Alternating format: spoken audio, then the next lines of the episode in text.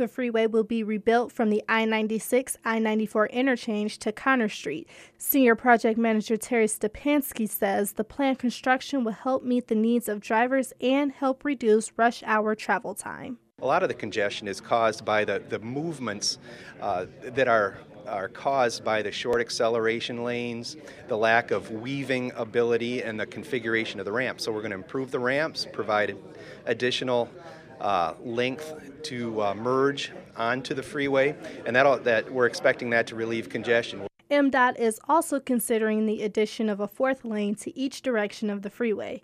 The department is holding public meetings for community input in July. I'm Brianna Tinsley, W D E T News.